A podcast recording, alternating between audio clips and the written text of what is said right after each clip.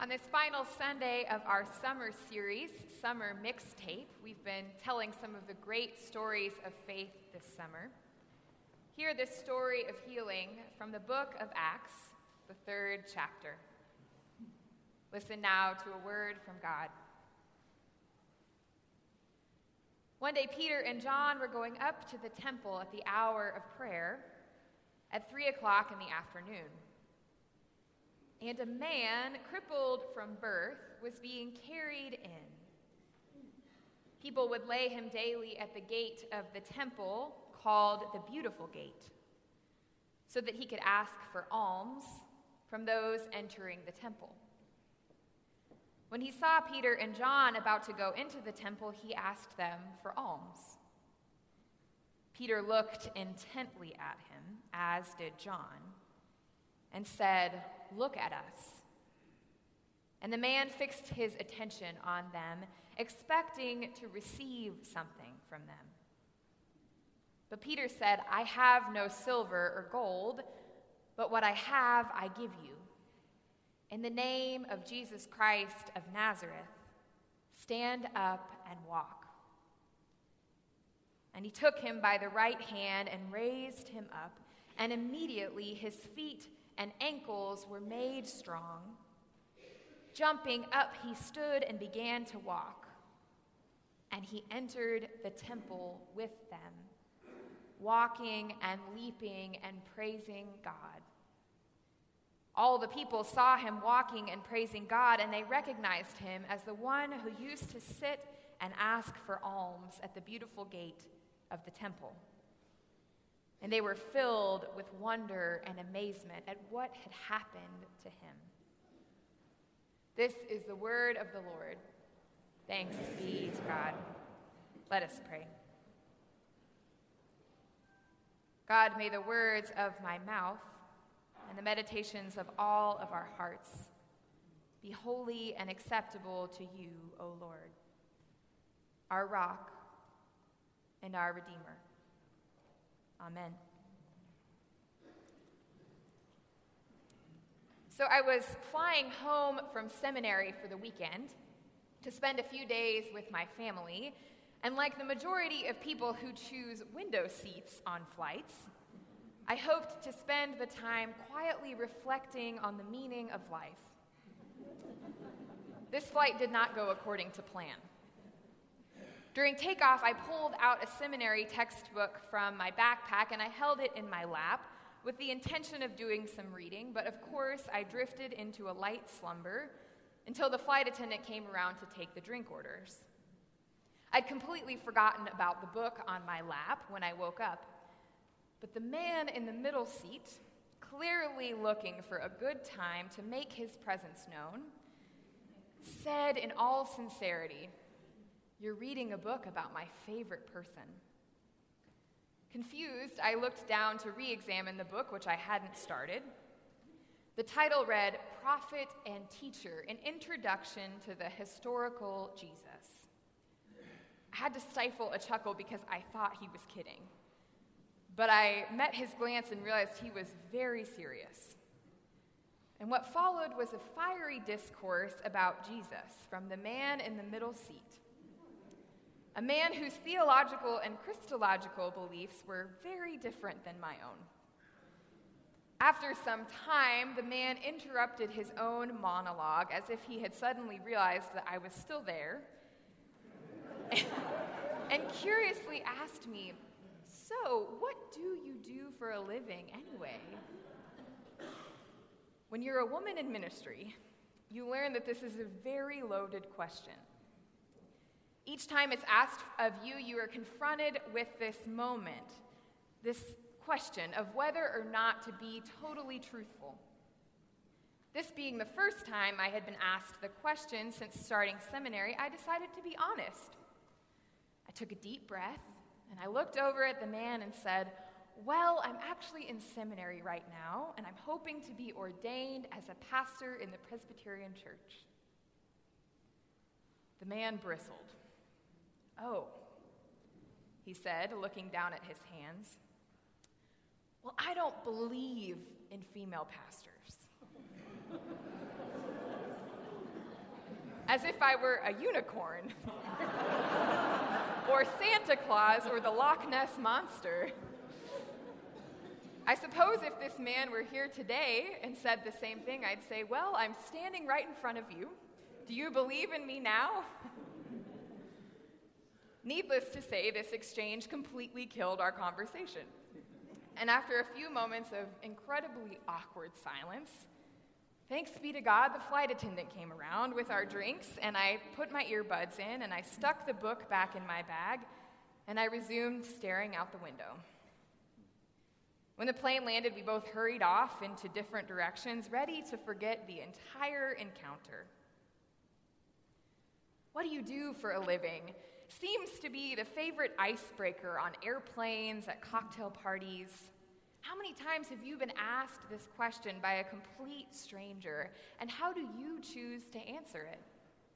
And why is it that the first thing we want to know about a person is their job title or how they earn a paycheck? Perhaps it's because our identities are so bound up in our work. A 2014 Gallup poll showed that more than half of workers in the United States define themselves based on their job. And we all hope to be valued and recognized for the jobs we do, for the hours we put in, and the things we produce. And yet, each of us has an identity beyond our job or our former job, beyond how we earn a paycheck or what we put on a resume. As people who seek to follow Christ, perhaps the question worth asking ourselves is what is our life's labor? I think this is the question that Peter and John are considering when we meet them in this passage in the book of Acts. Along with the entire community, they're wrestling with how to spend their time in the world. They're trying to decide what to do, where to put their energy. The book of Acts is one of my favorites in the scriptural canon because it records the day in, day out lives of early Christians after Jesus is no longer physically present.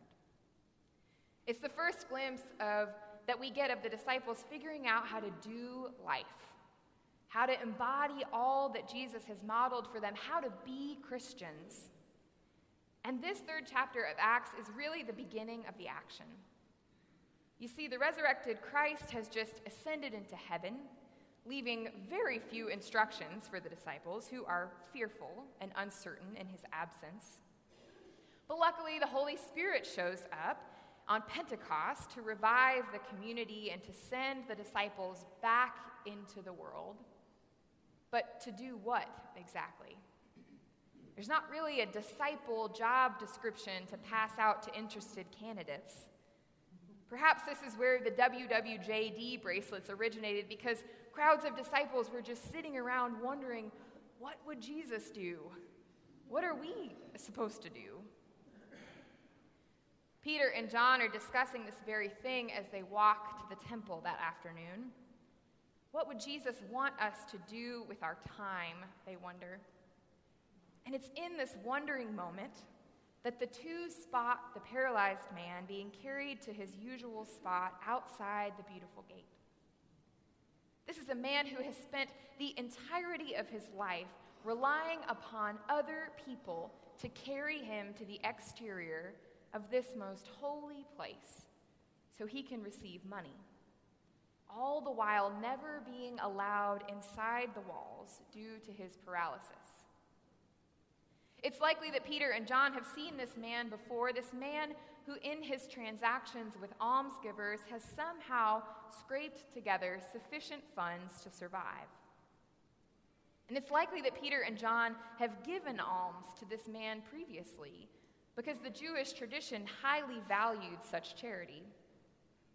And on this particular day, it would have been easy to repeat the transaction, to drop a few coins into the man's open hands without much thought. But something happens to Peter and John, and they choose to respond differently than they ever have before. Do you have a few coins to spare? I imagine him saying in a tone of voice that politely cuts through the chatter near the temple gate. Other men are passing by briskly, keeping their heads pointed inward as they drop coins near the man's feet. But suddenly, Peter cuts off his conversation and stops. And John, trailing Peter closely, nearly stumbles over his feet before following Peter's gaze to the man. Look at us, Peter says excitedly. Look! And the man looks up, expecting to see a few more coins waiting for him. But instead, he meets the eyes of two men who are beaming with nervous energy, as if they've had a sudden epiphany. There's no pity to be found in this gaze, there's no judgment, no feigned sympathy. The man feels overwhelmingly known and seen, as if for once he is not a beggar, but an equal. He's never known this warm gaze of dignity. And the man has no time to be disappointed by Peter and John's lack of money because, in a matter of seconds, Peter reaches out to pull him upward, and he's standing on ankles that long ago failed him, putting one foot in front of the other, dancing across the threshold of the temple that he has never been allowed into. He is standing, laughing, and dancing before he has any time to wonder how the name of a dead man gave him the power to walk. This, this moment, this is the first thing that the disciples do publicly in the book of Acts. This moment of joy, of miraculous transformation, this moment in which a man is not only physically healed, but is granted access into a place he has never been welcome. This is the first act of Acts. The very first public act after Jesus' ascension is an act of healing. And prior to this encounter, only Jesus has shown the power to heal. And now, all of a sudden, these ordinary, uneducated fishermen have the same ability. In this one interaction, the disciples' path forward becomes clear. Their calling has been made evident. Their labor is to heal. They are called to be healers in the name of Jesus Christ of Nazareth, and everything else proceeds from this healing. They will preach and testify and evangelize. They will confront the powers that be, and they will face persecution. But throughout the book of Acts, a long and winding narrative recalling decades of ministry, healing is the primary act of the disciples, from which all other things proceed. Each act of healing takes place a little differently, but the results are always similar. Dignity is shared among people. Transformation occurs for both the healer and the healed. New access is granted as barriers come down, and the church grows more inclusive and expansive. Dignity, transformation, access, inclusivity. And so it is that these acts of healing are more radical than any sermons preached. These acts of healing are radical because they disrupt the status quo. You see, it's difficult to move throughout a society without attracting attention when you are consistently showing dignity to the downtrodden, transforming lives, granting access to forgotten populations, and including the marginalized. If we keep reading, we see that this particular healing outside the temple in chapter 3 is what lands Peter and John before the Sanhedrin for the first time. The same council that played a large part in sending Jesus to his death. And yet, even when the stakes are high, this radical ministry of healing is the labor that the disciples choose. Because for them, to heal is to embody all that Jesus taught them in healing bodies and uplifting spirits and welcoming people into the community, the disciples find a way to reconstitute Jesus' broken and resurrected body into the body of Christ. This is the labor of their lives. And if we consider ourselves followers of Christ, empowered by the same Holy Spirit who blew through the upper room on Pentecost, then we too are called to heal.